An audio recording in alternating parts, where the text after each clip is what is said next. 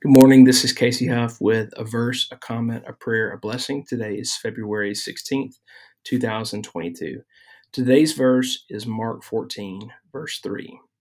It says, While he was in Bethany, reclining at the table in the home of Simon the leper, a woman came with an alabaster jar of very expensive perfume made of pure nard. She broke the jar and poured the perfume on his head. Now, a comment.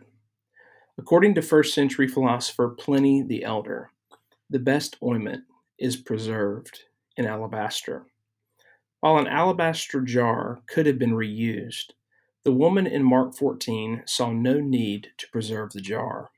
As some have suggested, the woman's breaking of the alabaster jar demonstrated the completeness of the sacrifice. How could a jar that held the oil that anointed God incarnate ever return to common use again? As we consider this woman's sacrifice, may we reflect upon the glory of Christ. He is worthy of our very best.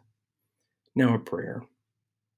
Oh, Jesus, grant us sacrificial hearts of love and adoration to you. You are worthy of all affection.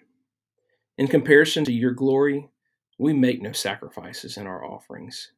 It is never a sacrifice to behold and respond to your glory. Help us to see and feel this in our souls. In your name, amen. Now, our blessing.